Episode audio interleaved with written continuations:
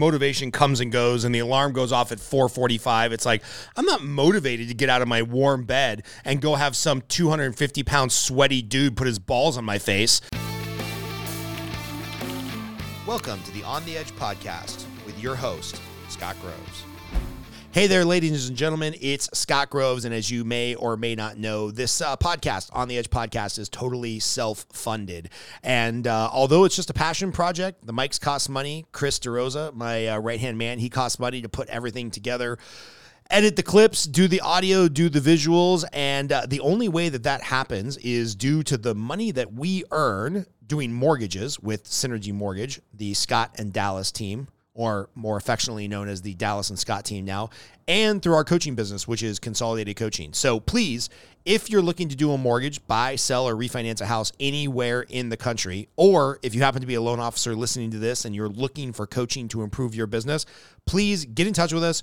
Go to my link tree. Uh, we'll schedule an appointment to talk either about your mortgage consultation or your coaching needs. And we'd love to help because it's through those earnings that we are able to support this show. Now, back to the podcast. Hey, what's up, ladies and gentlemen? It's Scott Groves from the On the Edge podcast. I have kind of a an old acquaintance but new friend, Nate Palmer, on the show, aka uh, Low Carb Hustle. And I figure we're recording this in March of 2023. We're actually a little bit ahead of schedule, Nate, so this will probably come out in like April, Mayish. Uh, but we're recording this right around the time that everybody's New Year's resolution is a distant memory. They're gaining back the weight. They've stopped testing their blood sugar. They've given up on the hustle or the lead generation, or they've given up on the diet, or they've given up on the spending time with their family. And you can go back to the gym, and there's plenty of parking, and everybody is uh, gone, and the steam rooms are cleaner. So I thought, man, what a what better time than now to talk to a and I don't even know how you label yourself nutritionist, physical fitness ex uh, extraordinaire. We'll talk about that, all the different industry, all the different industries that come out of the health industry, all the different types of experts. But like, what better time to talk than now when everybody's giving up on their healthy lifestyle New Year's resolution? So, welcome to the show, and uh, tell me what it is you do. Thank you so much. It's, I'm really glad to be here. Basically, what I what I do is basically walk people through lifestyle changes from a nutrition, fitness, environmental, and habit perspective to help them get the results that they're looking for, not just for the next six weeks, but for long term. So I teach a style of nutrition called low carb backloading.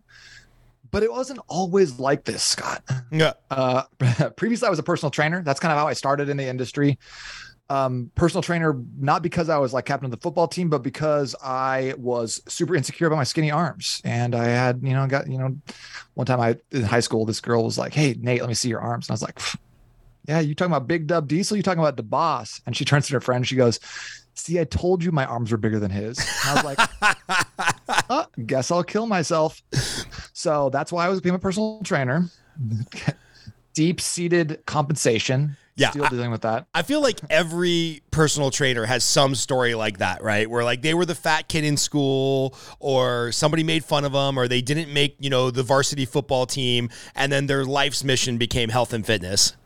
I mean, I think so too. And then, but then I worked at a gym in Seattle called Pro Sports Club, and they had like in this one gym, it was like 480,000 square feet. It was insane like Olympic swimming pools. They had like a, you know, like an auto spa, a florist, dry cleaners. Like it was like this place was absolutely crazy. They had 128 trainers when I was working there, and all of them were hot. Every single person there was hot and good looking and strong. And I was like, where am I?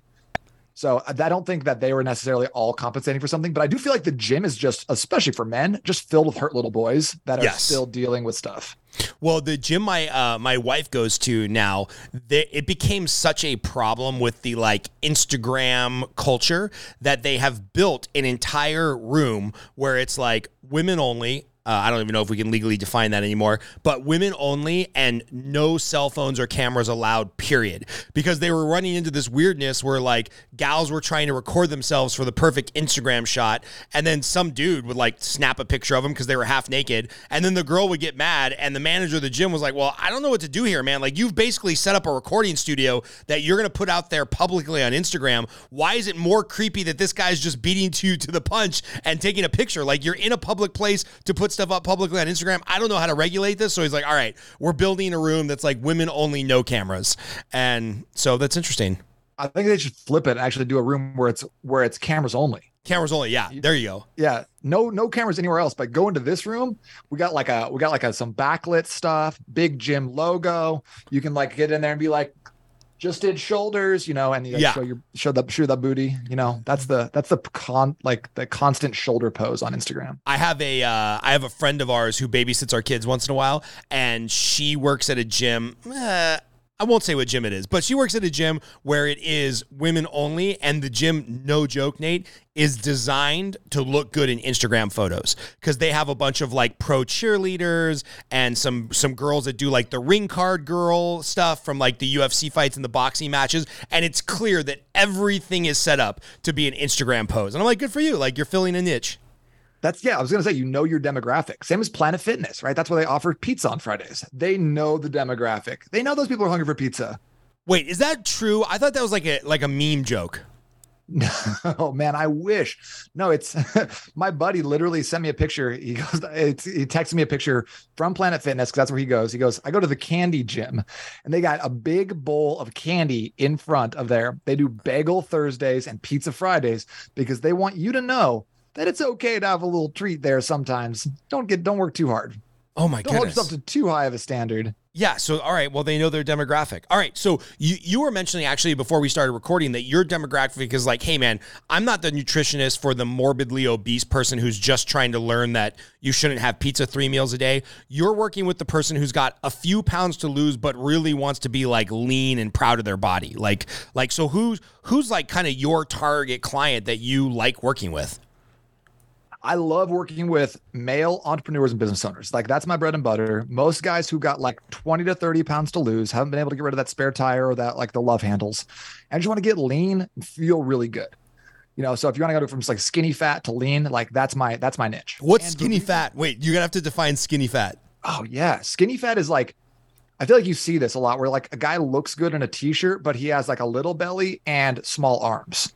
So like, you know, you wouldn't be like, "Oh, you are unhealthy." Right. But that guy's that guy still doesn't feel good taking his shirt off at the beach or the pool. Got it. He's the like- guy that you see at the bar who you're like, yeah, yeah, yeah, fine. He's he's not obese, but I'm pretty sure I could beat him up if we went to the mat. Yes. Yeah. And I mean, like, I'm glad you said that because uh so I started doing jujitsu a couple months ago, like just like three months, right? So I am I'm very fresh to it. I get completely smushed very often. Um, but I still do when I go out, I'm like, I could take him. Mm, I could I could definitely take him. Mostly mostly like uh anyone who's like hundred pounds smaller than me. I'm like, I Right. could take that eight year old for sure. Right. Um, I I'm I'm 100% with you and I always tell people like I'm in the stage where there's a group of guys who I can smash, and then there's a much larger group of guys who will always smash me for the rest of my life because we'll just continue to get better together. Um, but when I do smash the guys that I know I can smash, I'm always like, hey, man, great roll. If I didn't have 50 pounds on you, I'd be in big trouble. And I'm like, oh, that's kind of because you're a pansy. No, I'm just kidding. just in case any of the skinny guys at the gym are listening.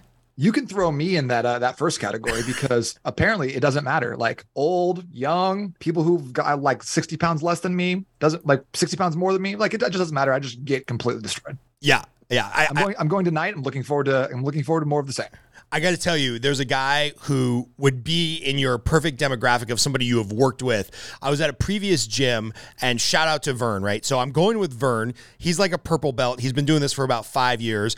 And I knew that he had worked in like the movie industry and did like construction, set design or something. So, like, he's like a blue collar physical labor guy, right?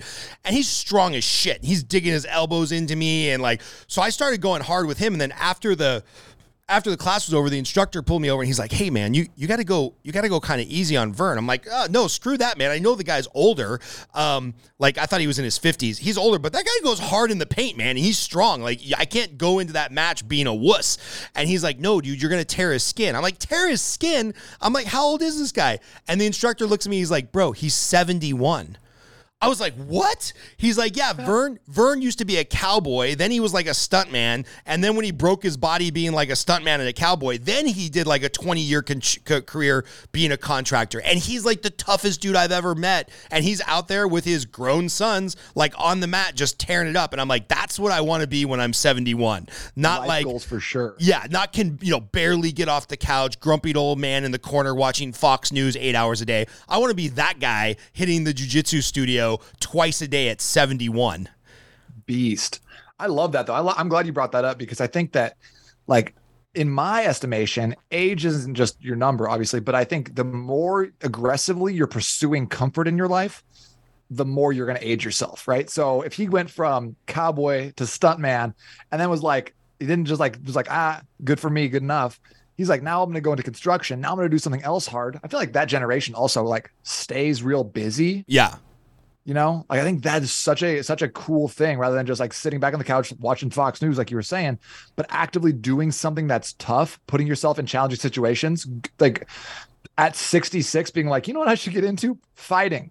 I Yeah. start fighting. Yes. I should roll around with guys one third my age who are trying to snap my wrist and my neck. Good plan. Yeah, that's that's what I'm gonna do the ne- this next phase. So I, you've said this for it. al- already a couple times in the last few minutes, and I've seen it on your social media and whatnot. And you talk about a, a little bit about, you know, I'll nickname it for you, like the curse of chasing comfort. Can you talk about that a little bit? Because this is this is an ongoing kind of talking point of yours. I've, I've checked out some of your other stuff, and this idea of chasing comfort. Why why is that a big net negative to you in in the life of most Americans, especially? because I think that if like our lives are already so comfortable, right? Like when is the last time anyone in this country had to like walk to get water? You know, like we haven't been hungry since 1943. Yet like we still find all these things to let like disturb our peace, right? Whether it's traffic or our jobs or our the mean persons on YouTube, which by the way, someone on YouTube said to me the other day that I have the worst hair in the history of hair. And I was like, that's so mean and a hundred percent chance you're bald. So um I I just feel like when you have this outlook that is consistently like, I'm going to go find something that's difficult, whether that's, you know, cold showers. I know cold plunges and cold showers like the, the hottest thing right now. Training, you know, just working out, going to jujitsu, waking up early, just putting yourself in positions where you are getting humbled or you're doing something that's outside of your comfort zone that like that feels really good in the moment. I think that helps us develop this like this mental fortitude and toughness so that when little things pop up, we don't instantly just like crumple up and die, which is what I've been seeing so many people doing, like in the, especially in the last three years. Do you know that 11% of people in the United States are on antidepressants right now? 11%. Wow. That's that's insane. That's that's like almost uh, triple the next highest country. And you know what the next highest country is that's on antidepressants? No idea. Ukraine, a country at war. Right? So like so thinking about like th- that we are like two or three times more depressed than a country at war and for what? We have everything. And it's because that we have we have so much and we haven't been challenged or pushed. So there's no resilience. So I feel like now it's now I'm like when I talk to people and I have to talk them off the ledge because they they're having they're struggling so much with like making a good choice at lunch. I just think like, hey, this is this is so unimportant. This is such a non-factor in your life, and to spend so much mental energy being consumed with, oh, I just, but I'm having a hard time with my with my sugar intake, and we're like, but like that doesn't matter. Like you know like honestly like your fitness level doesn't even matter. Your fitness level facilitates other things in your life that are awesome like your relationship with your family and your kids and your spouse and the financial success you want to have and like the, the freedom you develop and like the life and the legacy you leave is all pr- like predicated on you having enough energy and focus to go out and pursue those right so f- fitness is a is a vehicle it is not the end all be all so to see people get stuck on step one because they don't have the mental resilience or fortitude to push through and do anything hard is like it breaks my heart to see adult men dealing with this stuff What and what do you think that step one is, right? Like if somebody comes to you and they're like, "Hey, man, I." Uh, I got a blood panel, right? And my doctor kind of told me my be- my metabolic health is is is way bad. Cholesterol is bad, blood sugar is too high, yada yada yada. But like, look at me. I'm like, I'm not morbidly obese. You know, maybe I maybe I hit Planet Fitness a couple times a, a couple times a week, and I lift some weights and I walk on the elliptical. Like, what is usually step one? Because I, I feel like it's very specific. You know, you you, you talked about that uh, sp- specifically that male business owner, maybe out of the business lunch that can't say no to the sugar intake. Like, what is that step one of like, hey guys, we got to fix this in your diet, in your psyche, in your habits, in your environment, so that we can even like move down the path. Do you do you find there's usually a common denominator on that step one of the problem? There's a there's a couple things that kind of come up and it really depends on the person because I think that for a lot of guys it's creating time to do some movement. You know, and like I still think nutrition is probably more important than the movement aspect, but I think for dudes especially, getting the movement can really facilitate and lead to that positive snowball effect that's going to allow them to eat better long term. And a lot of guys, especially business owners, will 100% of the time get rid of their gym time to follow up with, for the prospect sign a sign a new like client you know like do have a meeting right? So they're always putting their their business health ahead of their physical health. So i think that's one big thing. I think a second thing that i see a lot is the mindset piece where guys don't believe that they are athletes. They don't believe that they are or should be fit.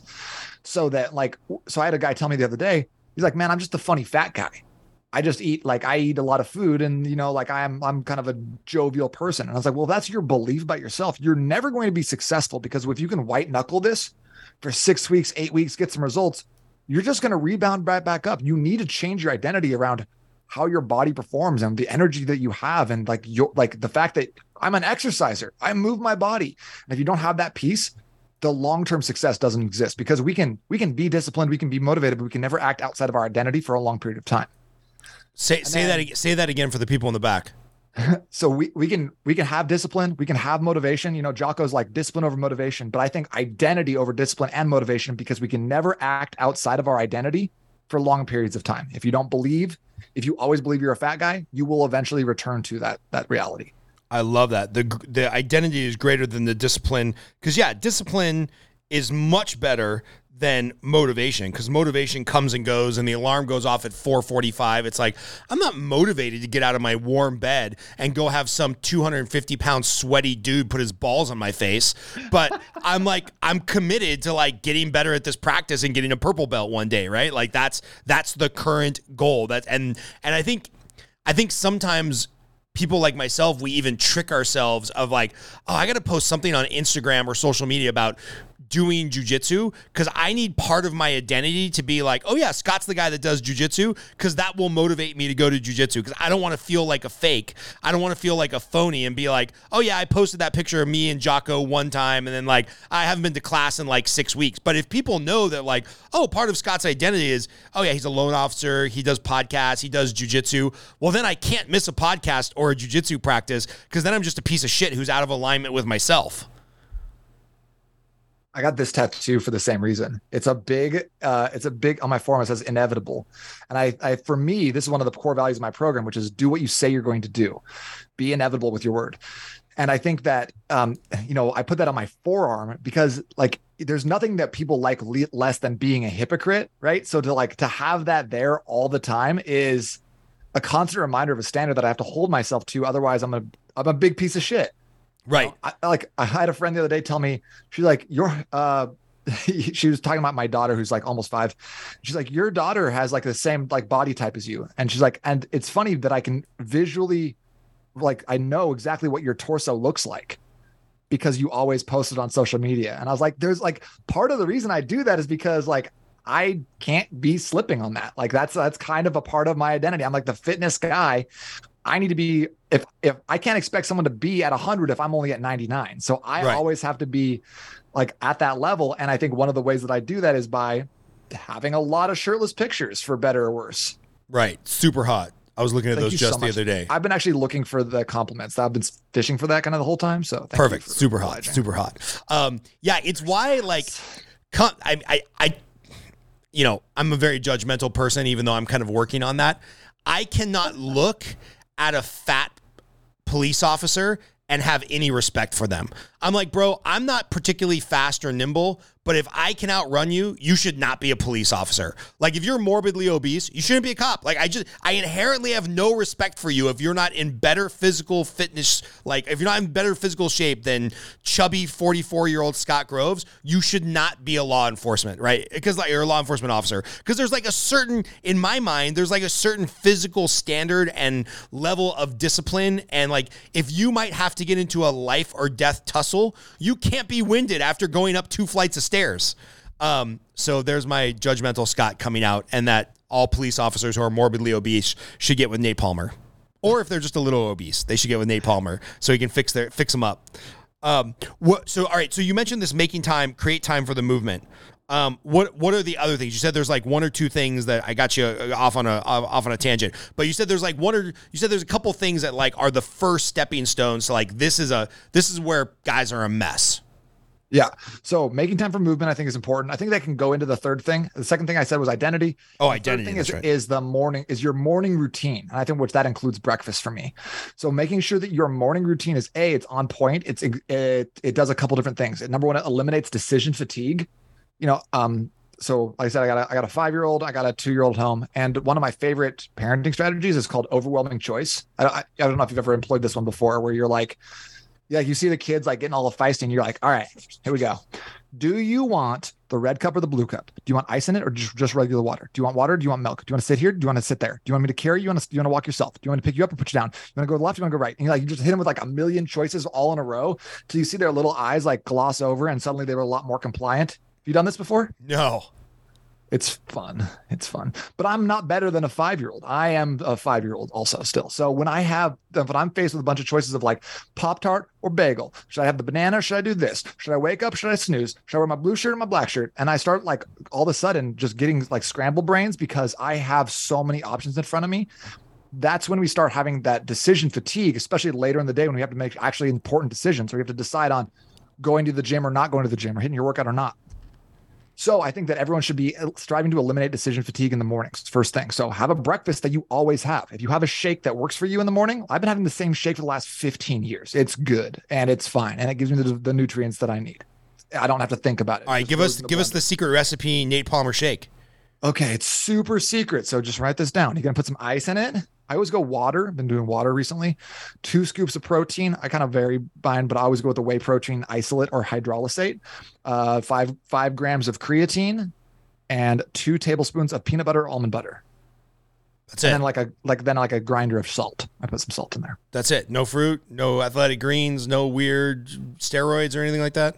I put in a little bit of weird steroids sometimes. Okay, but sometimes I'll like I'll put in like if I have like I just went through a thing of like kelp liver supplements. I'll put that in there for a little bit. Put some reishi mushrooms in for a little bit. I'm experimenting and trying new things, but that the base recipe stays the same. I had that that exact recipe this morning, yesterday morning, the morning before that.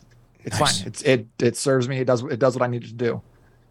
So then having so having that on, on hand is clutch. Also knowing like what are you going to wear tomorrow? Like am I going to wear the the the black shirt with the red hand or the black shirt with the white hand? Like it's not a super big choice for me. Just all my clothes look about the same. I have I have uh, 11 of this same black shirt. And then um, I think your your morning routine should also cast a vote for the person you're becoming. So you want to be a purple belt. So your morning routine includes jujitsu. It makes sense, you know. Or you know, even if it's like I'm going to do a little bit of stretching or work on my neck because my neck always gets hurt at jujitsu. Yeah, me too. So like what whatever you're doing should point to who you are becoming and what you want to do. I think that's very important in the morning.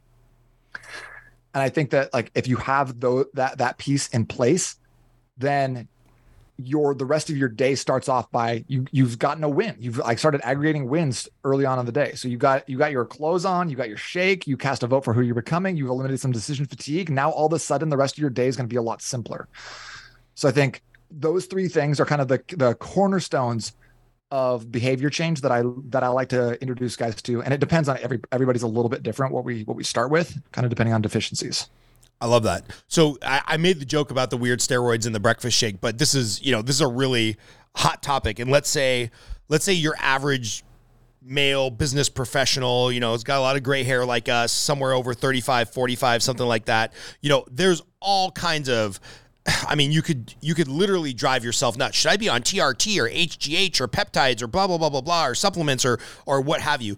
Does the average healthy male in America, either through our diet or environmental or whatnot, does there come an age where like if you want to kind of stall the clock and keep it, you know, at a certain age, or you want to even find that fountain of youth to to push yourself back a little bit, are there any of these supplements, testosterone replacement, hormones. Are there things that dudes should be thinking about as we get older?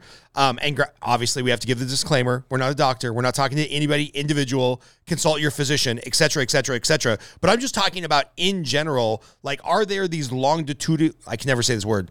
Longitudinal.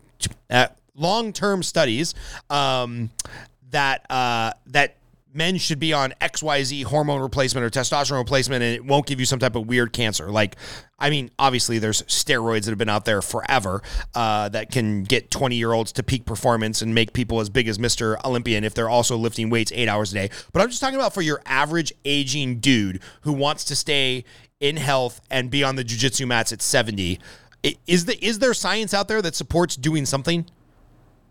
Great question, and I don't honestly know the answer to that question specifically as you asked it. So I'll say I'll say this: I feel like if you can get up every single day and you can get some sunlight on your body, some like some like actual sunlight on your skin, you can walk on the on the earth in some capacity on the dirt or the grass and you can do some sort of breathing exercises i think that is going to have a tremendous effect on not uh, not only your longevity but also how you feel your energy your focus during that time I think though that like what I've been seeing a lot of, and I, this is completely anecdotal, is when I see clients, especially kind of in their 40s and 50s, who have jumped on TRT or done something like that. Because I don't like, I don't necessarily know if people are on growth hormone or not. I can't tell, and I think TRT is becoming more mainstream, and I have clients who are doing it, so I can kind of see what's happening as they do it.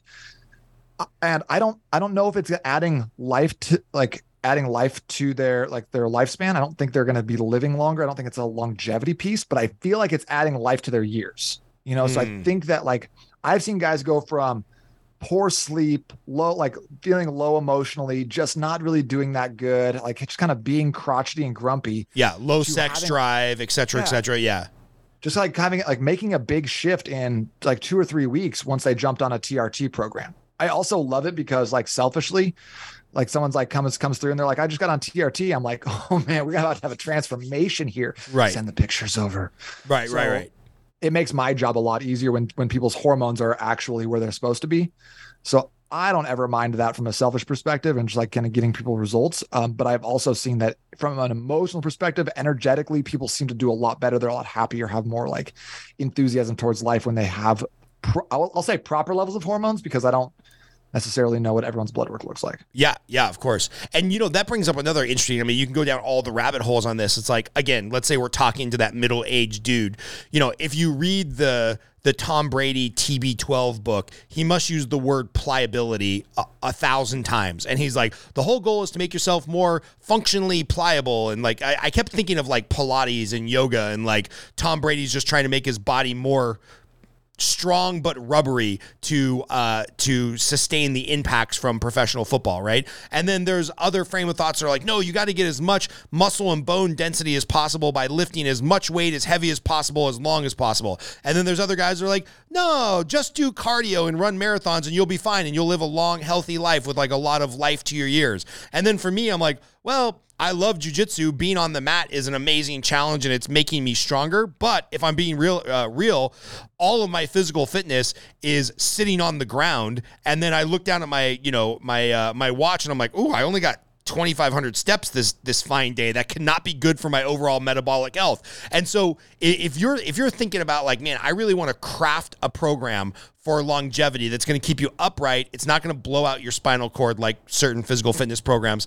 Um, where are you biasing towards? Is it weight? Is, is it cardio? Is it like you must get in 30 minutes of HIIT training? Is crossfit awesome because you're throwing much as throwing up as much weight as possible? Like when you're constructing a plan for a man let's say in their 40s or 50s. What are you thinking about as far as the physical fitness aspect of it?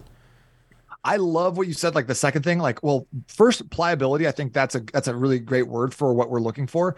But like bone density and muscle mass, you can't sleep on those things. But I think the misconception is that the more muscle mass you build, like the bulkier you get, and all of a sudden you don't you lack range of motion.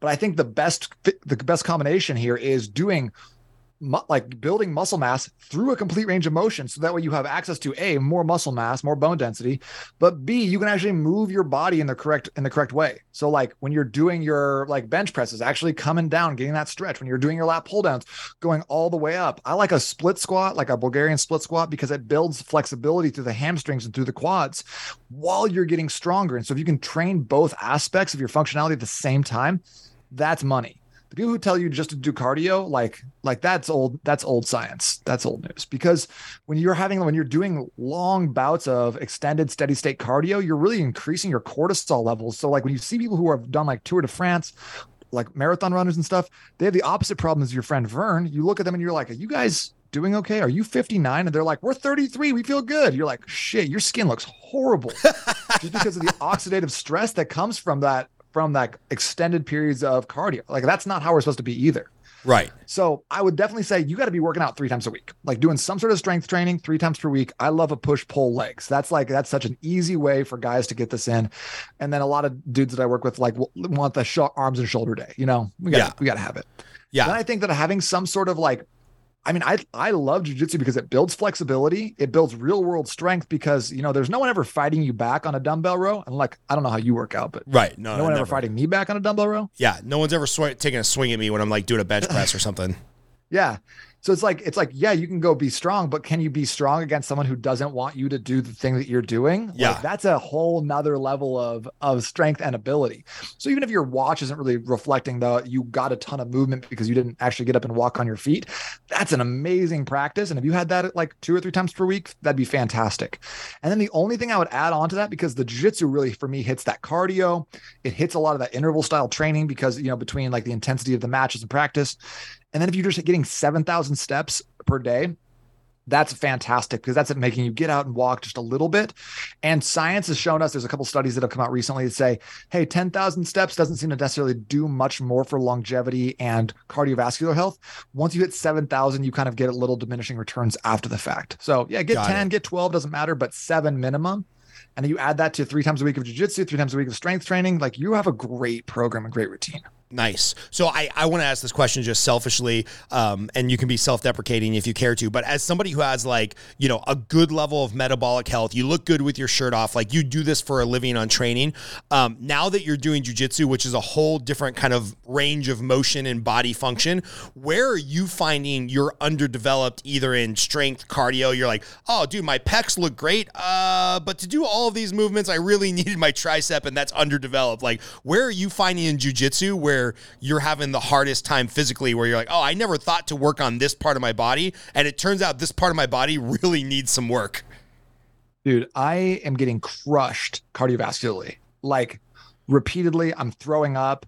Like I'm, I'm dying. Like it's every time is is complete suffering and hell for me. Like I have not gotten to the point where I'm like, that was a really fun roll. Did you have a good time too? I had a great time. I always get done. I'm like, "Ugh, ugh," So your heart rate's going, can. your heart rate's going through the roof because you're still in fight or flight mode. You haven't figured out how to relax in any of the positions yet, or not. Yeah, I just kind of I just got to the point where I felt like I could like I could hang out and guard for a second without feeling like I'm gonna like lose my shit. But Right. um but like that was like uh last monday so i yeah i've just been getting completely destroyed i think i'm like i'm i'm breathing like shit i think my i freak myself out because i've noticed that like even in like like just light rolls with people i will quit before they submit me like Right. like and i'm kind of like i'll be on the bottom getting so, like i get my arm trapped up here or something like that and then all of a sudden i'm just like please just give me an arm bar or something i need to stop Yeah. It's like it's like, like- a panic tap.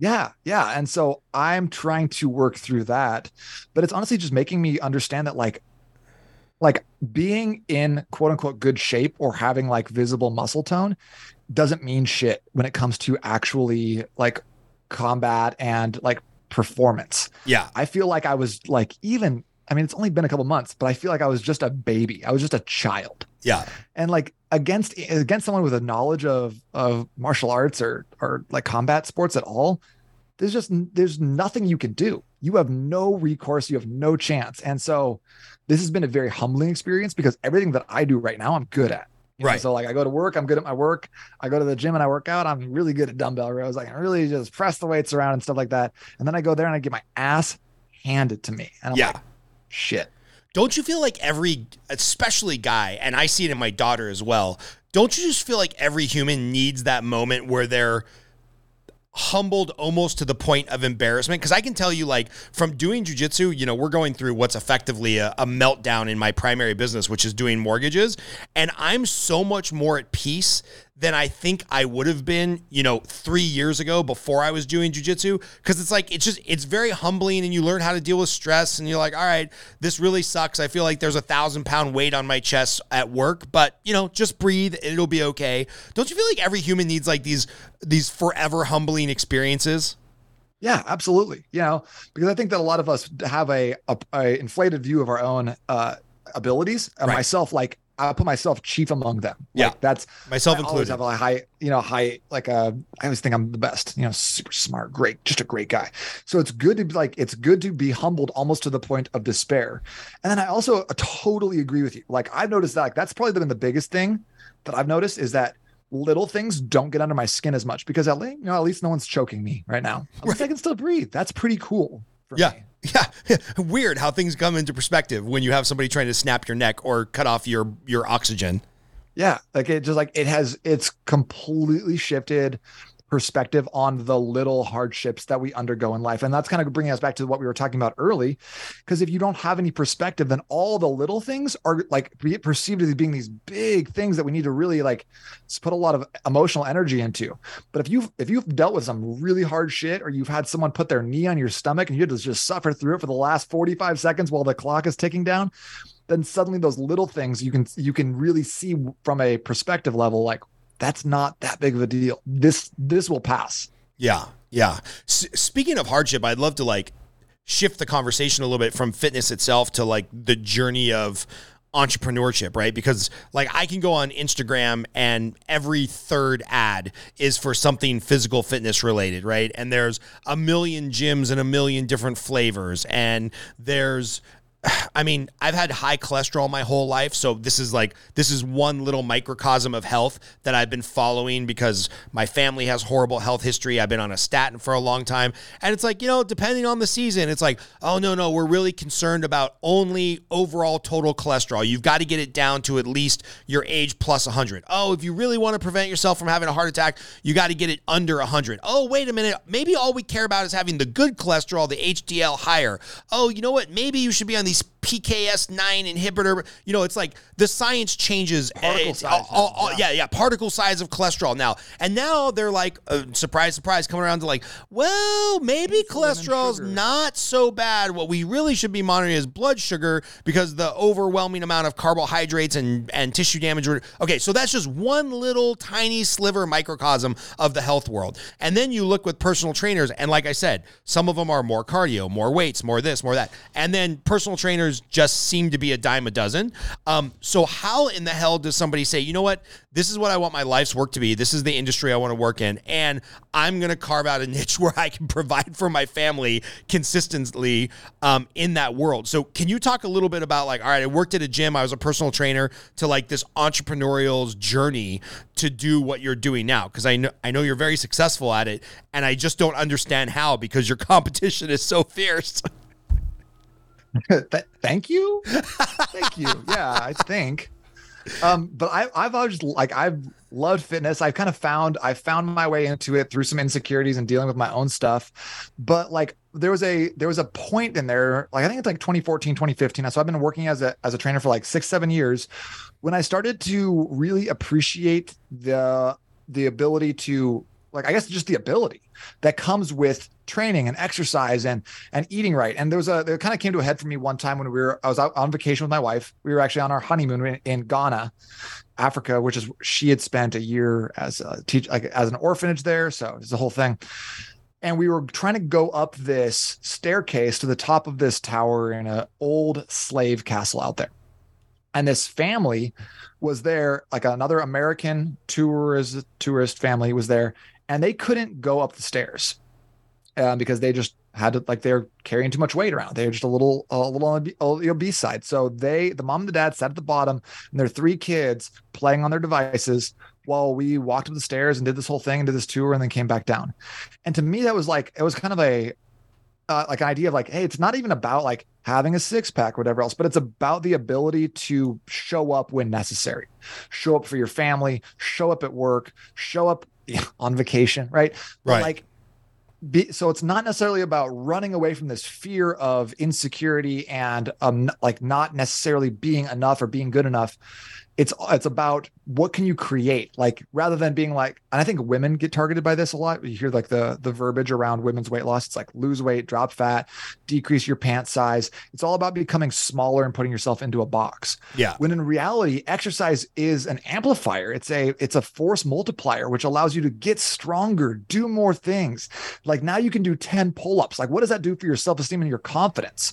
You know, so I think that that's kind of where that that turning point was uh, for me. And so in 2014, 2015, my wife and I saved a bunch of money and then sold all of our stuff. We were living in Seattle at the time and moved to South America for what was going to be six months. Something I'd always wanted to do. So um, I b- tried at that point because I'd had a couple of clients uh, who were people in the startup space in Seattle who had like that entrepreneurial like thing going on for themselves that I was just talking to, getting their feedback and input, which by the way makes personal training one of the greatest jobs that a 22 year old can have because like the gym is a great democratizer and you're like, Right. like nowhere else in the world are you getting like CEOs being like, excuse me, 19 year old, can I work in with you? Like it's just, Yeah. it just creates a like a unique environment. And then I am like people are asking me about my opinions on health and fitness, and I'm like, but you have all this expertise. You were a you're starting up like a tech company. You're the CEO of this. You've done Right. all these things. Right. I told my wife all the time during like when I worked there, like bring me the world's problems because I can solve them before 2 p.m. with my clients. Because they were just the smartest, like coolest human beings in the world. And I got a chance to be around them as a 22 year old, 24 year old. Like it was incredible.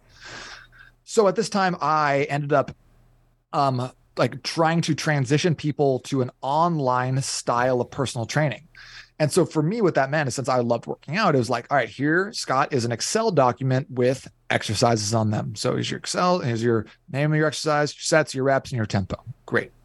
And then uh, I wasn't getting really good results with it. So it became this kind of like, well, now I have to figure out that, well, like solve this problem.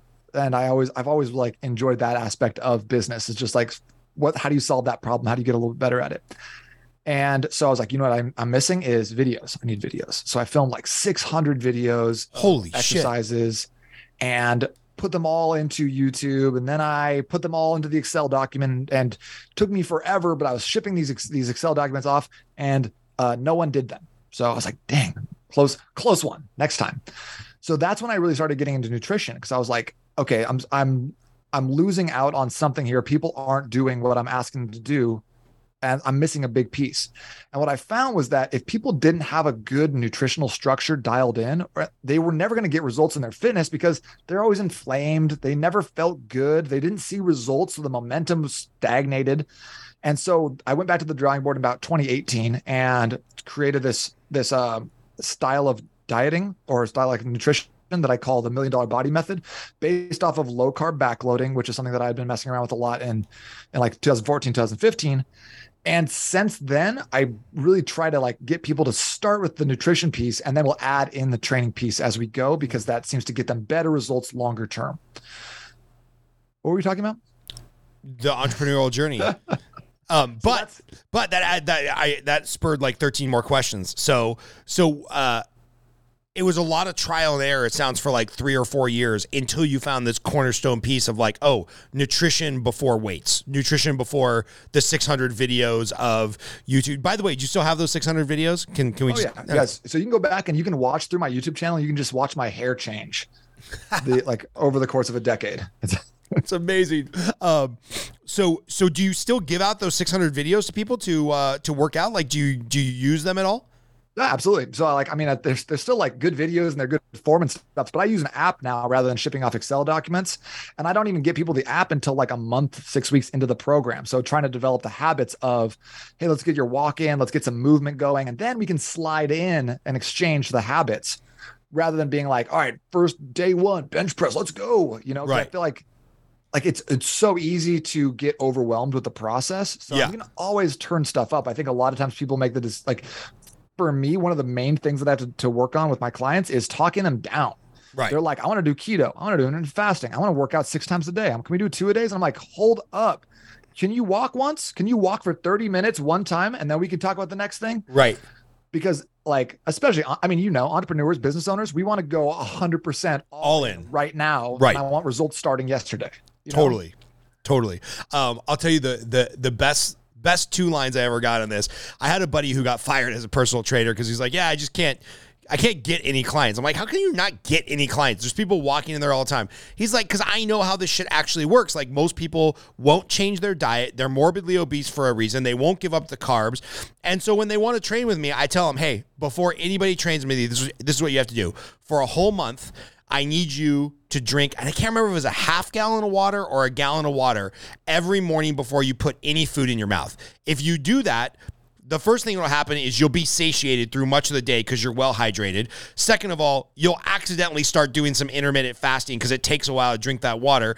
Three, it'll show your discipline to actually do this and change your life. And number four, you'll come to me with some momentum of like already losing a few pounds and feeling better because you're well hydrated and not as inflamed. And then we'll know that you'll be a good training, uh, personal training candidate. And he's like, nobody ever does that shit. They rather just stay fat and eat carbs every morning. And I was like, he did, he's doing it wrong. He did it backwards. You got to get the money first. Yes. I'm going to tell you the one secret you need to know. yes, Put the thousand dollars down for your initial appointment. Then once they paid you a thousand dollars, you go drink a, a gallon of water, and then they go back home and they're like, "This secret sucks," but they do it anyways because they paid you.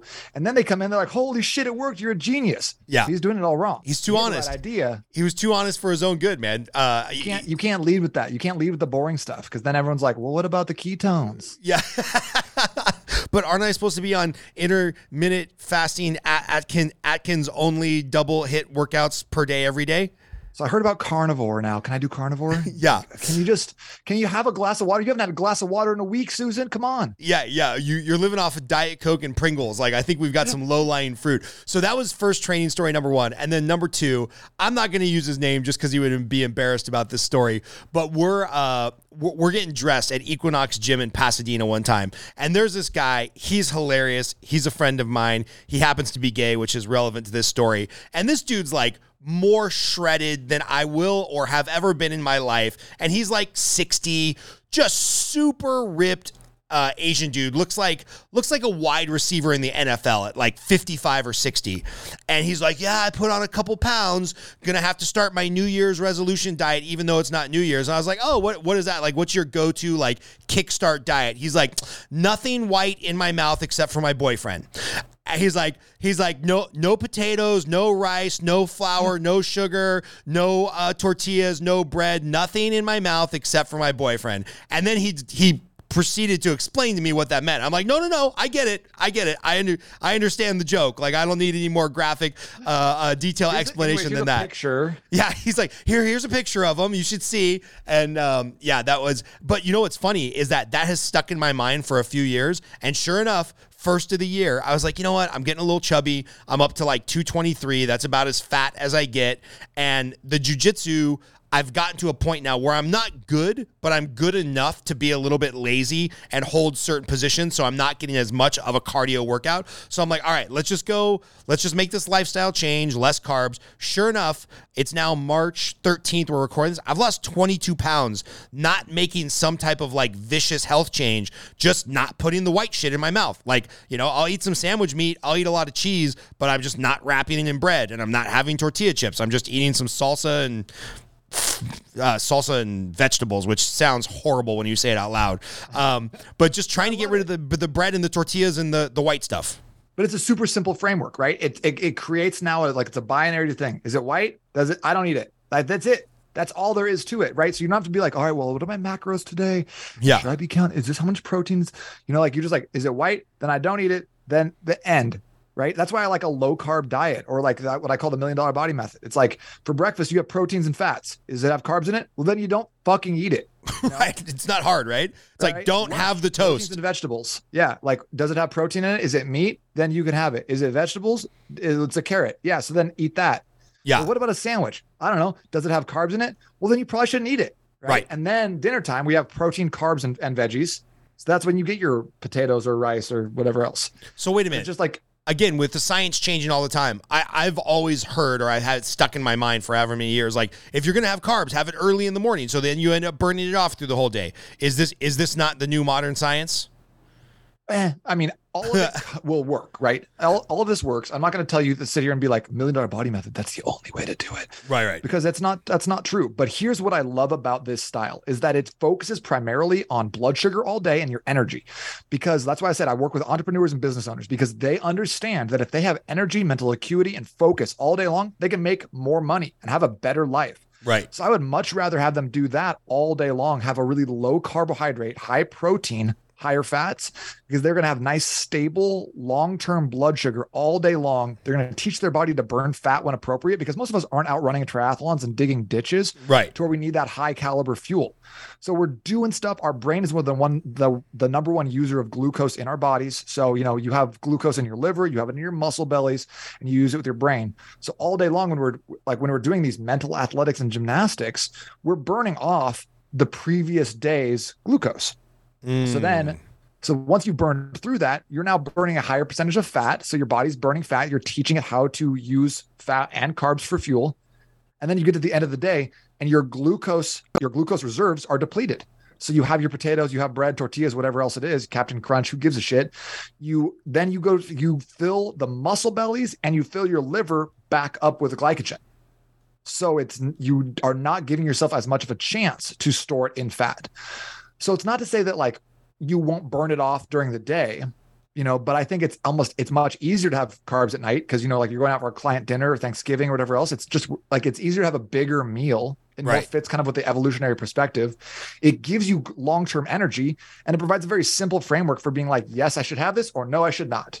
Yeah. So I love those aspects about this, but I'm not going to sit here and say this is the best diet. I think it's probably one of the best diets for having amazing energy. Yeah, because I did look up the billionaire body, and no, I'm just kidding.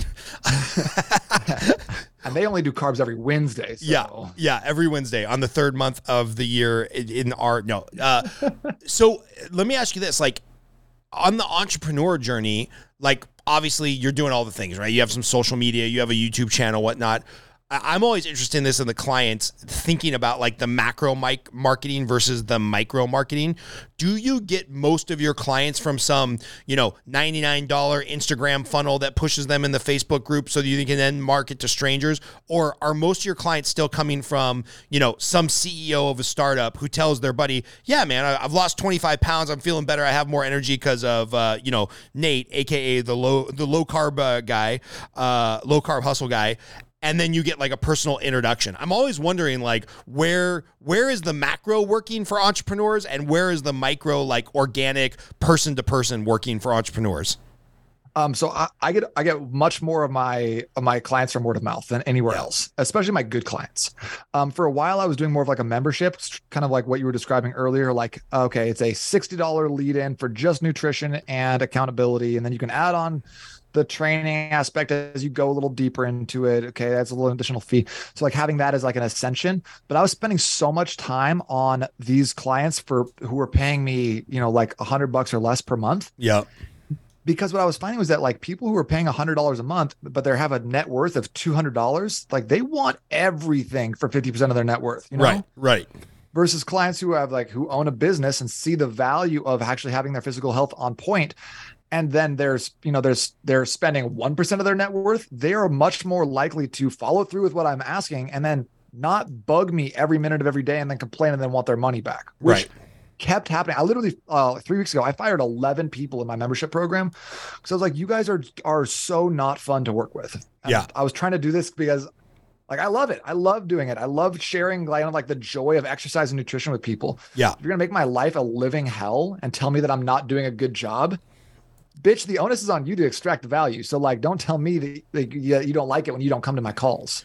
Man, shout out to my buddy Clay Ebert, who gave me this great piece of advice that I didn't listen to.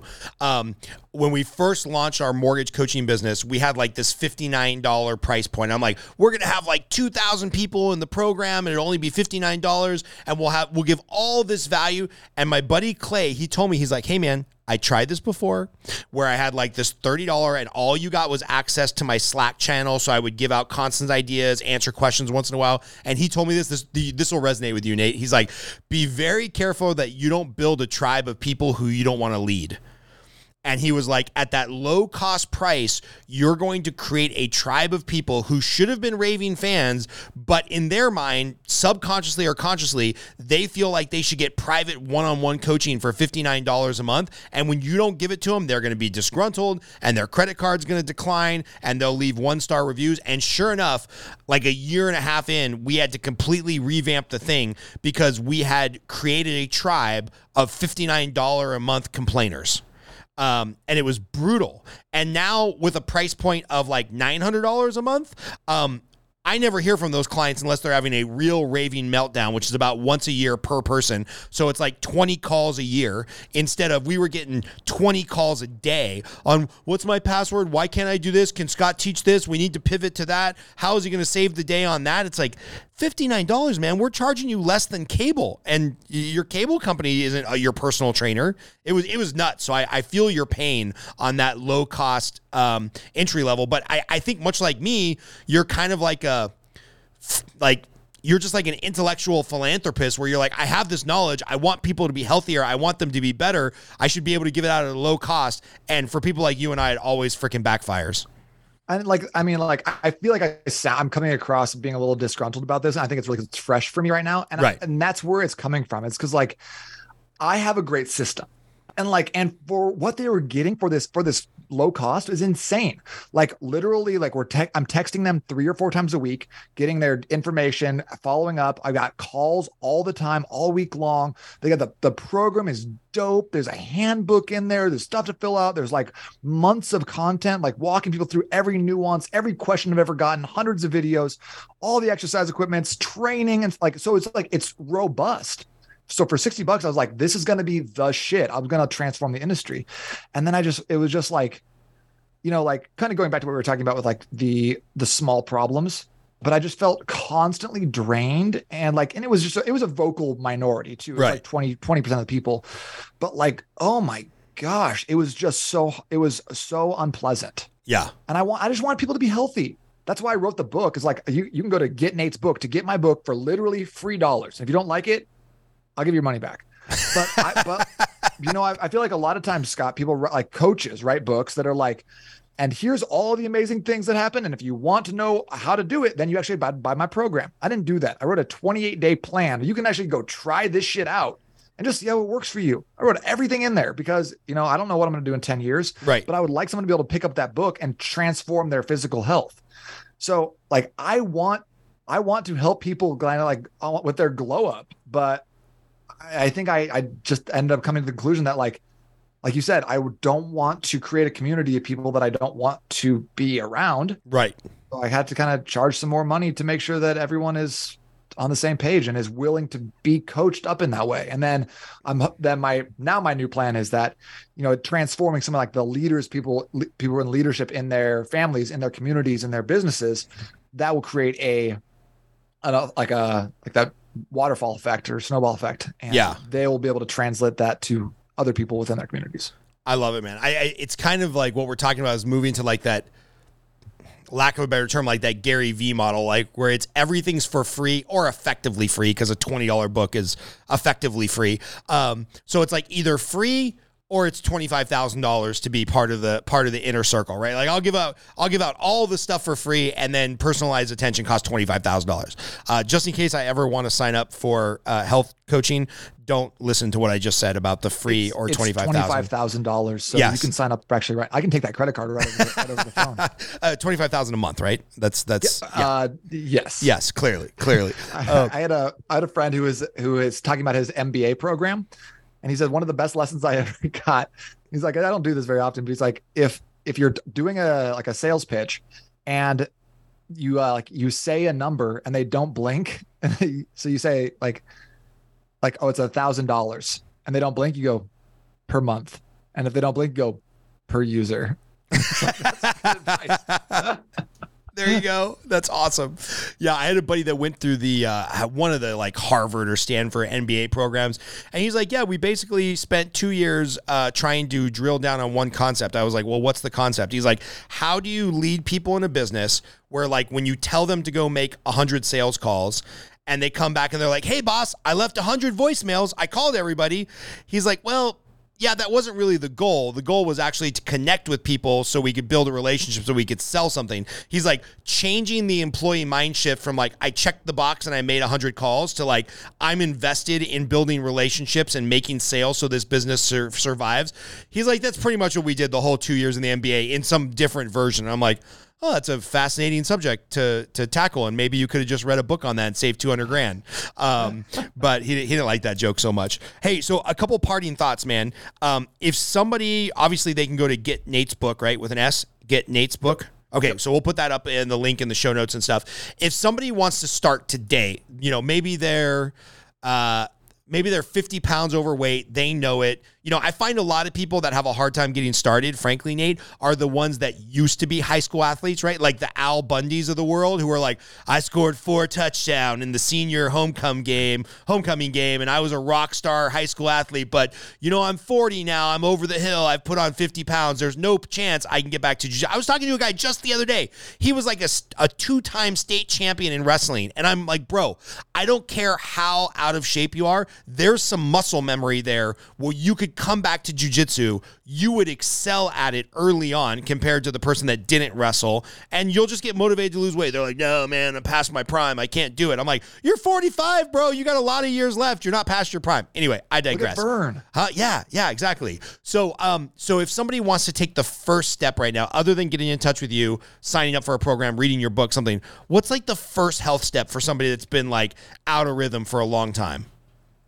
Um, honestly, like we could just chat. Like that's the probably the easiest thing. Just we can get on a quick call. Just uh, go to itsnatepalmer.com. You can get in touch with me. Just like I'll I'll I'll shoot you a text. You just text back and forth. Easy.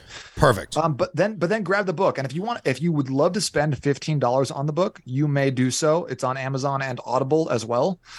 Um, but like that like if you're like i don't know i don't know about all this low carb sounds a little sketchy carbs at dinner what are you talking about with that? Um you said he said captain crunch earlier? Yes i did hear that. I, I caught that for sure. But like you go check out the book like see what the philosophy is all about and then try an n1 experiment. Just see how it works with your body your mentality. And then like i got i got like all the i got the the juice on the back end. So if you need some help with that but like check out the book. It gives you a step by step breakdown of exactly what to do. So I feel like that is one of the easiest things you can do, especially with how easy it is to get an Audible book these days. Or if you want to actually have a, a conversation, go to itsnatepalmer.com and I will text you. Love it. Uh, last two questions that I always end the podcast with. Uh, number one, again, we're recording this kind of early 2023. What are you most looking forward to in 2023 for you, your family, your business? Um, we didn't even hit on the fact that we're on front row dads together, so I probably should have asked about your kids. I screwed up there. Sorry. Um, but what are you most looking forward to this year, 2023, for you, your family, your business? Um, uh, like personal family stuff is my wife and I have jobs that we have a location freedom. We're still developing the time freedom side of things, but we are going to spend about five weeks in Canada uh, during the summer in Phoenix. So we'll spend June in Canada. It's going to be awesome. I'm so excited about that because that's been a big goal of ours for a long time is to be able to travel and you know, like live in a different place while yeah. we still work a little bit, you know? Nice. So that's a huge, that's a huge win for us. And then I just want to, man, like, I just want to suffer through the next six, eight months of jujitsu and like, uh, and emerge a little bit better man. You know, I think that like there is, there's a lot of, there's a lot of potential growth and victory there for me. And I, and I know that if I just keep showing up and putting in the work and, and even if it's not fun or enjoyable at times, I know that there's massive wins on the other side of that for me. Love it, man. And then last question: favorite movie and why? Matrix. Matrix one. Nice. One of my yeah, favorites, I've, but I think the first time it's been said on the podcast. So tell us why. It's it's so good. It's got like it's got some like societal uh spirituality like all these like different underpinnings mixed in it's basically like the christ archetype so it's just like it's a classic story with bullet time revealed for the first time, which was which was like crazy cinematically. Um, Keanu Reeves acting like you know, just like you know his his acting styles paired perfectly with the character, right? And just so many guns. I just I just loved it. It was just so great. Yeah, that that movie. I mean, it, I hate to say, I, I hate to like be overzealous about this, but it really did change the game on what an action movie could be. It was so yeah. much fun, and you had Laurence Fishburne being old but still kicking ass, and then you had like, um, uh, oh, what was the girl's name? Um, Carrie Carrie-Anne Moss. Yeah, no, her her Trinity? character. Trinity, yeah. You had Trinity kicking ass in like the opening scene, like and the, the walking on the walls and stuff, and that's been done so many times in every other movie. Yeah, oh, it just v- very, very cool from start to end. Did you like the uh the I don't know what we would call the it the, the, reboot, the newest one? Yeah, I I enjoyed it. I was okay with it. It's fi- it was fine. Like I think any like the Matrix Two, Matrix Three, and then the reboot, they were all good movies, but they just didn't stand up to the original because it Right. was so good and so fresh. Right. So I think that like if you had just watched Matrix Two without having seen Matrix One, you'd been like, oh my god, this movie rules. But since you had to like the comparison there, Yes. also I think that has a, like a firm place in my heart because like that was like a formative adolescent movie for me, and I've probably watched it, Scott, a hundred times. Oh yeah, yeah. I'm uh, I'm the same way with Top Gun. Um, I've Oh, prob yeah. I've probably watched Top Gun a hundred times, and we had uh we had some family friends over with their five boys, and I was like, "Hey, have you guys seen Maverick yet?" And they're like, "No, you know, we were really excited about seeing it. We missed it in the theater, it just wasn't really on my radar." They're like, "Have you seen it?" I'm like, "Yeah, like 13 times, but I'd love to watch it again tonight." And they're like, "You are crazy," and I'm like, "Yeah, but they Maverick, they literally took a piece of my childhood."